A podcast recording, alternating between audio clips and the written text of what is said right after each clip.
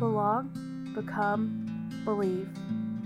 You're listening to Grace Church of Northwest Arkansas podcast. The message for February 12th, 2023 is called The Big Picture. The teacher is John Ray, and the location is Clapp Auditorium, Mount Sequoia, in Fayetteville, Arkansas.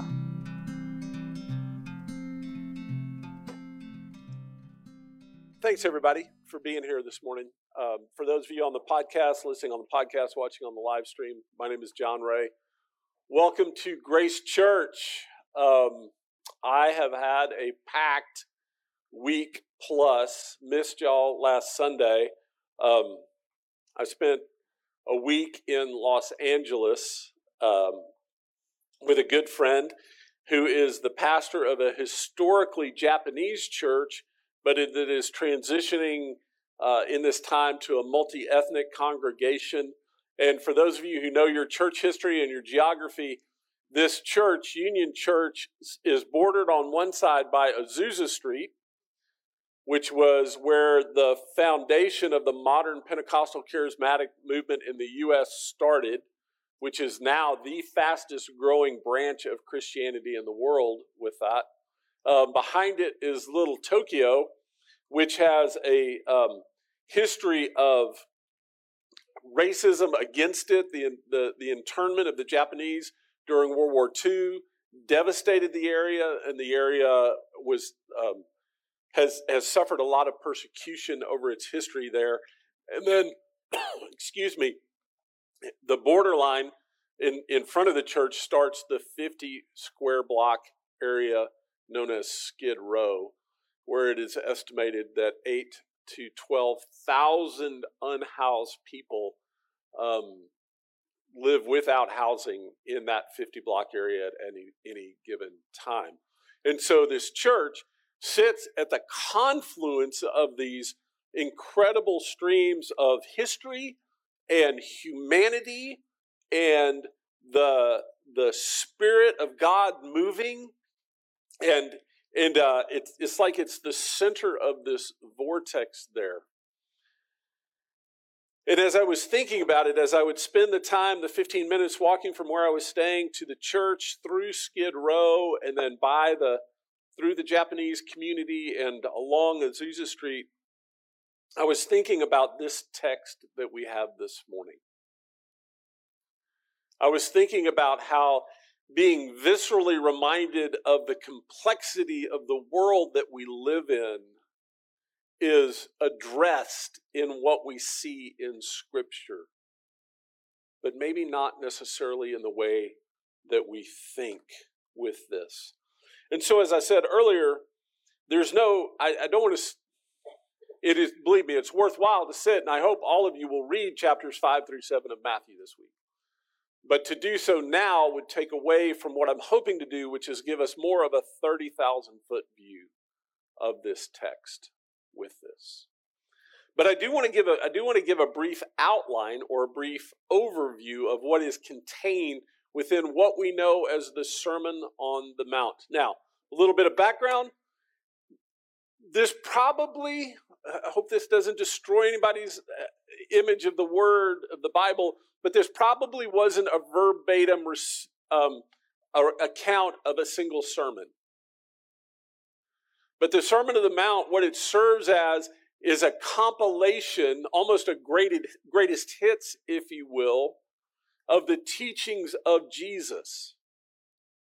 The original compilers of the scripture, under the guidance of the Holy Spirit, when they were re- recounting the life and ministry of Jesus, and they thought, how do we put this into a narrative form?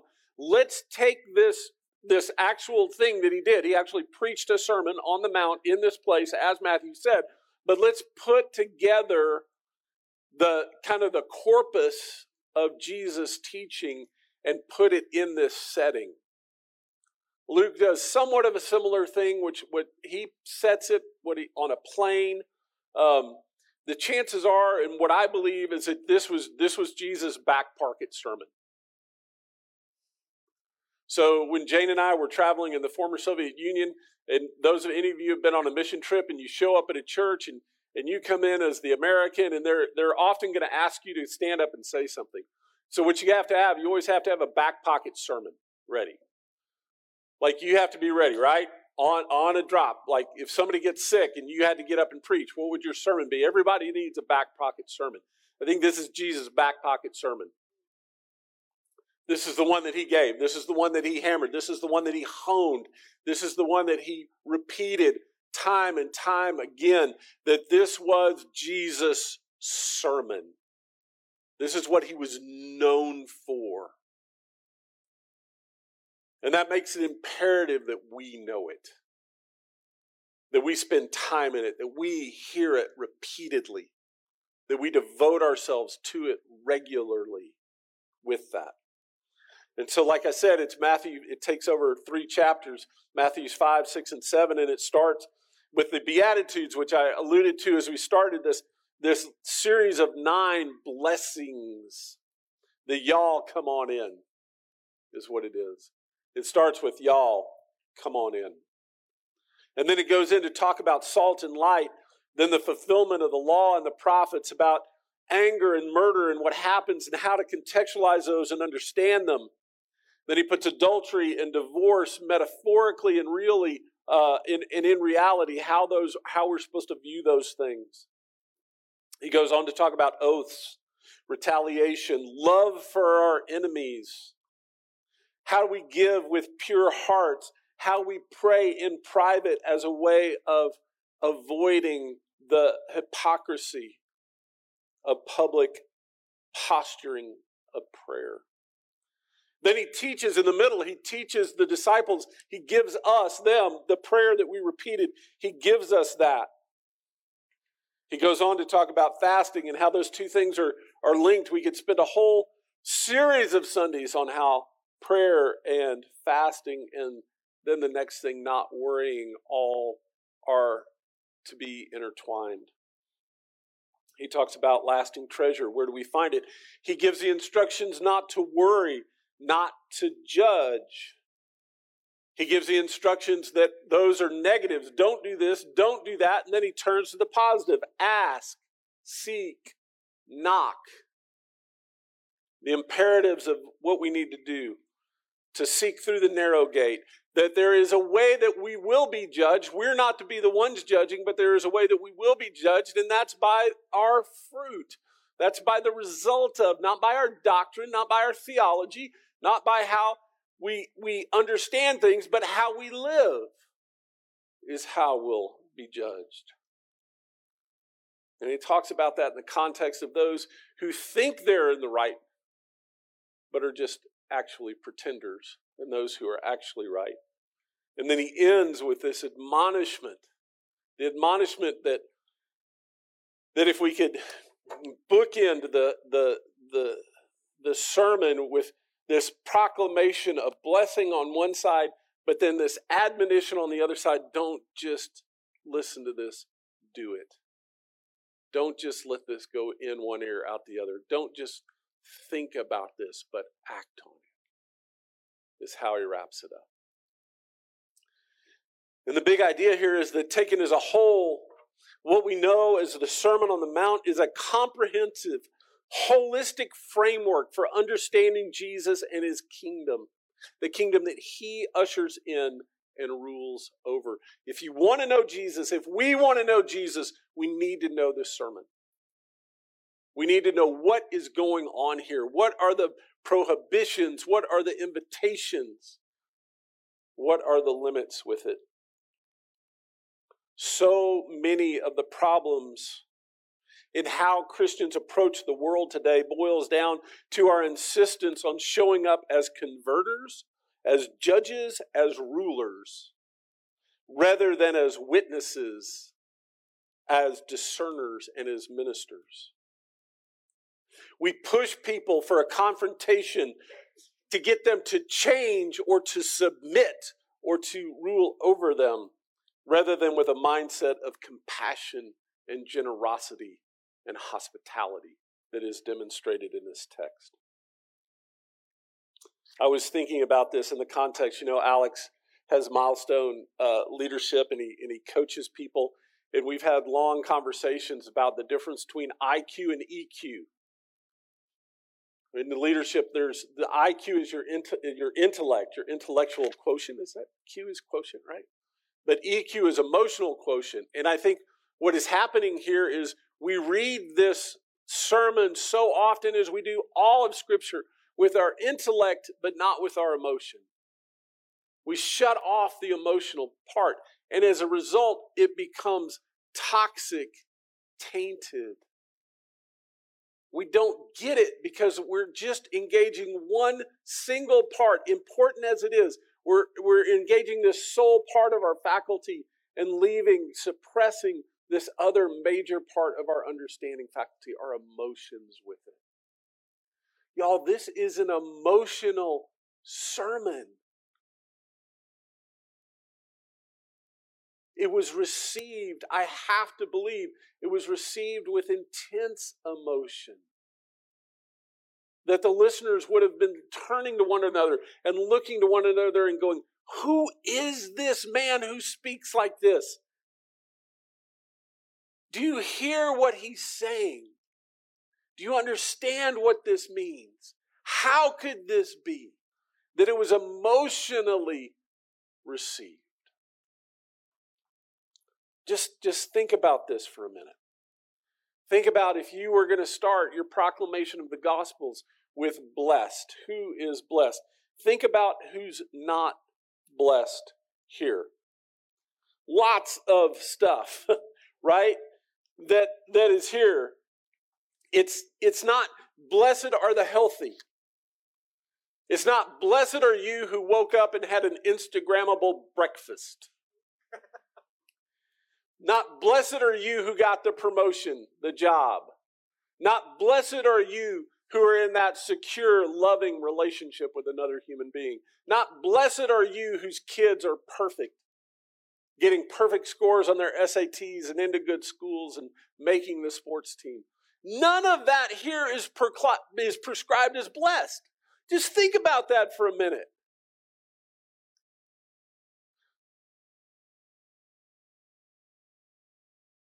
I'm in grief.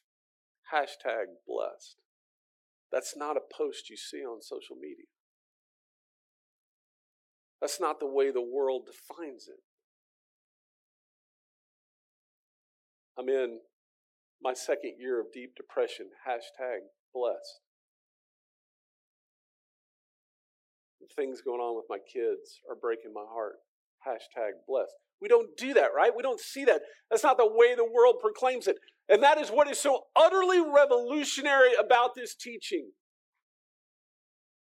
Jesus takes all those people, to all those experiences, all those things that break our hearts. Says it's okay, you're blessed, you're welcome. Come on in. Those things do not disqualify you, they do not diminish you. Do not, you're, you're no longer left out in the cold with them. Well, the ethicist David Gushee says this. He says, Jesus lived by moral commands which he believed came from God, and yet he never lost sight of the big picture the reign of God, the deliverance of the oppressed, the priorities of justice, mercy, and love. And those are the things that we can never diminish. This is not doing away with the law, this is fulfilling the law. This is bringing that emotional intelligence, that heart, the, the, the turning of our hearts of stone to hearts of flesh to that thing with it. The question becomes how do we live into this? How do we reflect it?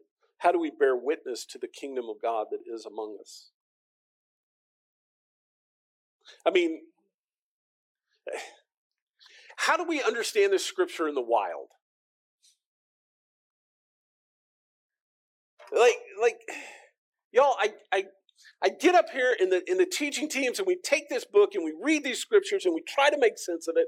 And then I read commentaries about it and I listen to podcasts about it and I study it and I look at it in different languages and I look at how different people have looked at it. But I want to know how do you live this? How do you encounter this in the wild, not as a, not, how do we do it without killing it and dissecting it? Which is what we've been taught to do for hundreds of years in the Western church. Is take this scripture, kill it, dissect it, label it, put it on a wall, put it in a museum, and then go live your real life. Y'all, this, this is supposed to be our real life. We need to encounter this scripture in the wild, in the workplace, in the classroom, in the bedroom, in the kitchen, on the commute, in our politics. In, we, how do we encounter this scripture in the wild, in real life? How do we see it as a living, breathing, alive thing? Not just a litany of doctrines or do's and don'ts.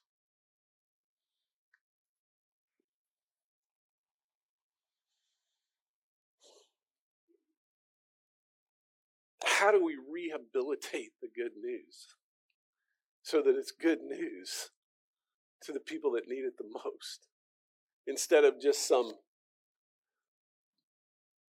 pat on the back to those who are already well off, who already have power, who already have position? I, I don't know. I wish I could give you the answer. I don't know the answer. We've so lost our way. When you look at this as the whole, when you look at this sermon as a whole, and you look at what Jesus is really saying, you start to be, or at least I do. I won't say about. I start to be so overwhelmed with the thought of how wrong we've gotten it, of how far we've missed the mark. of how we've just used our intellect again to kill and dissect it instead of our emotional intelligence to mm. embrace it and love it. As we were talking in the teaching team, Betty brought up again how, how much of learning is actually unlearning. And this is particularly true when we come to a scripture as, that we're as familiar with as this. As we have a lot of unlearning to do about what this means so that we can learn what it really is. We have to look at how this restores humanity and agency to God's people and to all people. About how it emphasizes that the truly ungodly things are the ways that we judge others and hate others and exclude others. That those are the truly the things that we must be vigilant to avoid. That the things that we need to center our practices on and make sure that if we don't do anything else, we do these things, which is this radical hospitality and inclusion of those who have been excluded, oppressed, marginalized. Like we, we've got to unlearn so much so that we can practice learning the way we do it. Jennifer talked this week about how Yes, and, and I alluded to it in the quote by, by David Gushee. Yes, our actions are important, but it is the attitude that produces the actions that is going to make the difference. Yes, we do need rules, we do need guidelines, we do need practices that, that sometimes are hard to do to train us, but ultimately it is our hearts that need to be changed. It is that part of us that needs to be saved. And even if we don't get it, even if we don't fully get it, what it means, how to live it, we have to try. We must make it the forefront of our efforts and actions.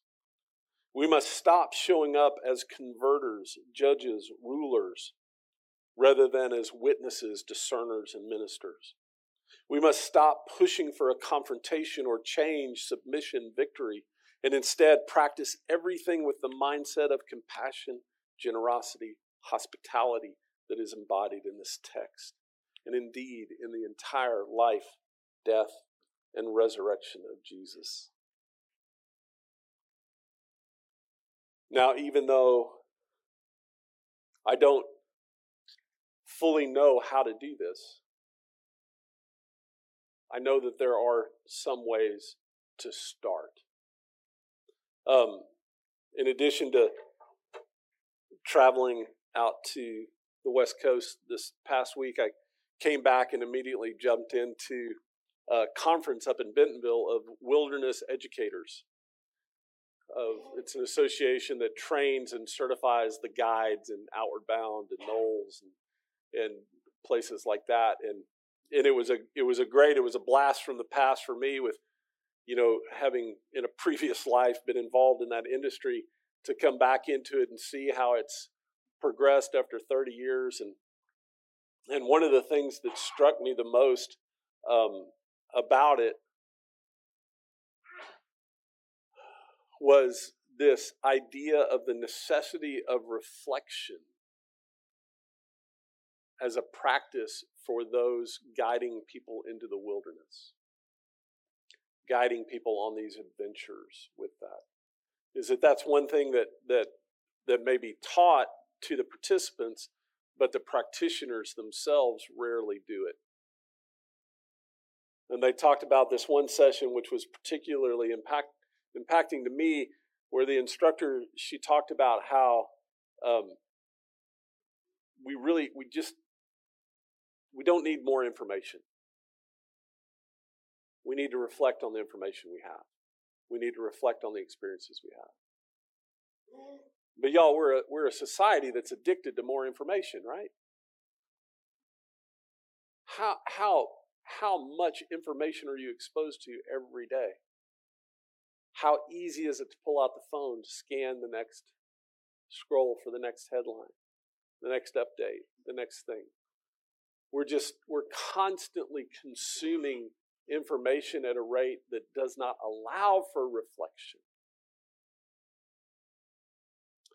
So, as a church, this is something that we need, we must develop the practice of reflection. So, I'm going to ask the worship team to come up. But I want to guide us through I want to guide us through a little reflection here.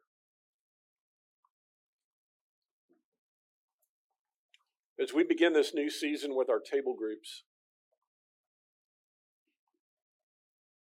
we are going to be practicing that as our table groups as well. That each week in the learning guide, you're going to see uh, kind of a format for reflection.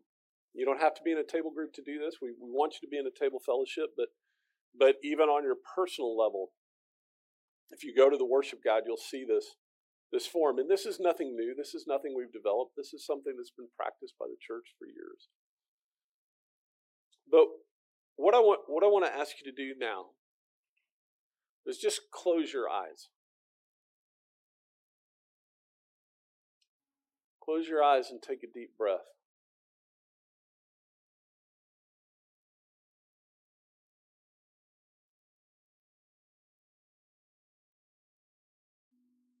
And I want you to think about something that has been said or experienced here today.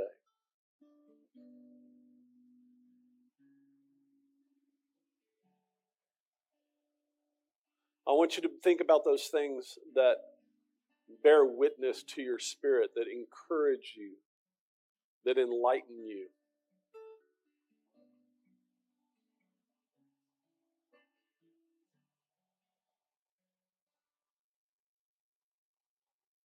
Now, maybe think about a time, something that was said that that didn't sit right, that actually felt like a confrontation, felt like it was in conflict. And just just name that. Don't try to resolve it. Don't try to excuse it. Just name it. Admit that it's there.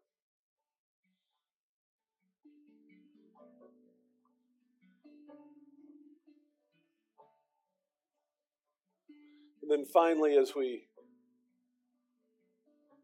bring our attention to the table here in a minute,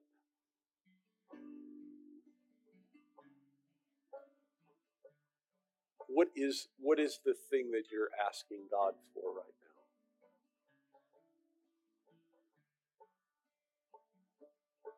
It's okay. It's okay to ask God for that.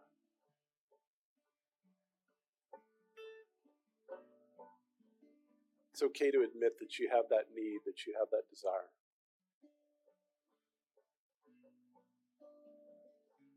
what are you asking God for?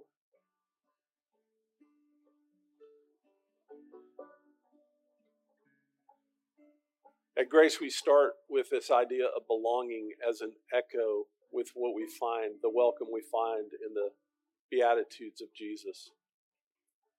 This practice is essential to becoming the types of people Jesus describes as salt and light. And it's through this that what we say, we believe, is both formed and informed. And we're going to take our communion a little differently this morning.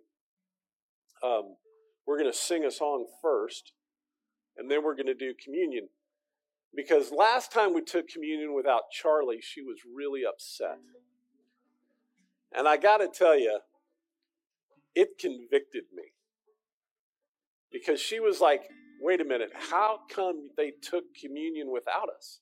How could you do that? Y'all, this is the centerpiece of this worship. It's not my words. It's not the sermon. This table is the center.